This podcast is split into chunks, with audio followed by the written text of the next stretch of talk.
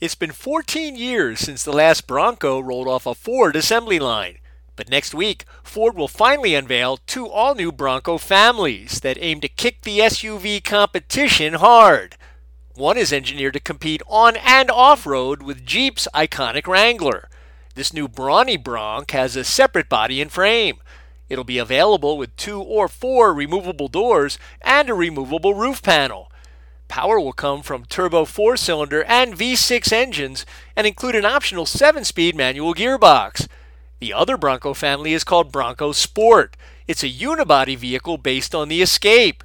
Bronco Sport will offer front or all wheel drive, 3 and 4 cylinder EcoBoost engines, and a hybrid model.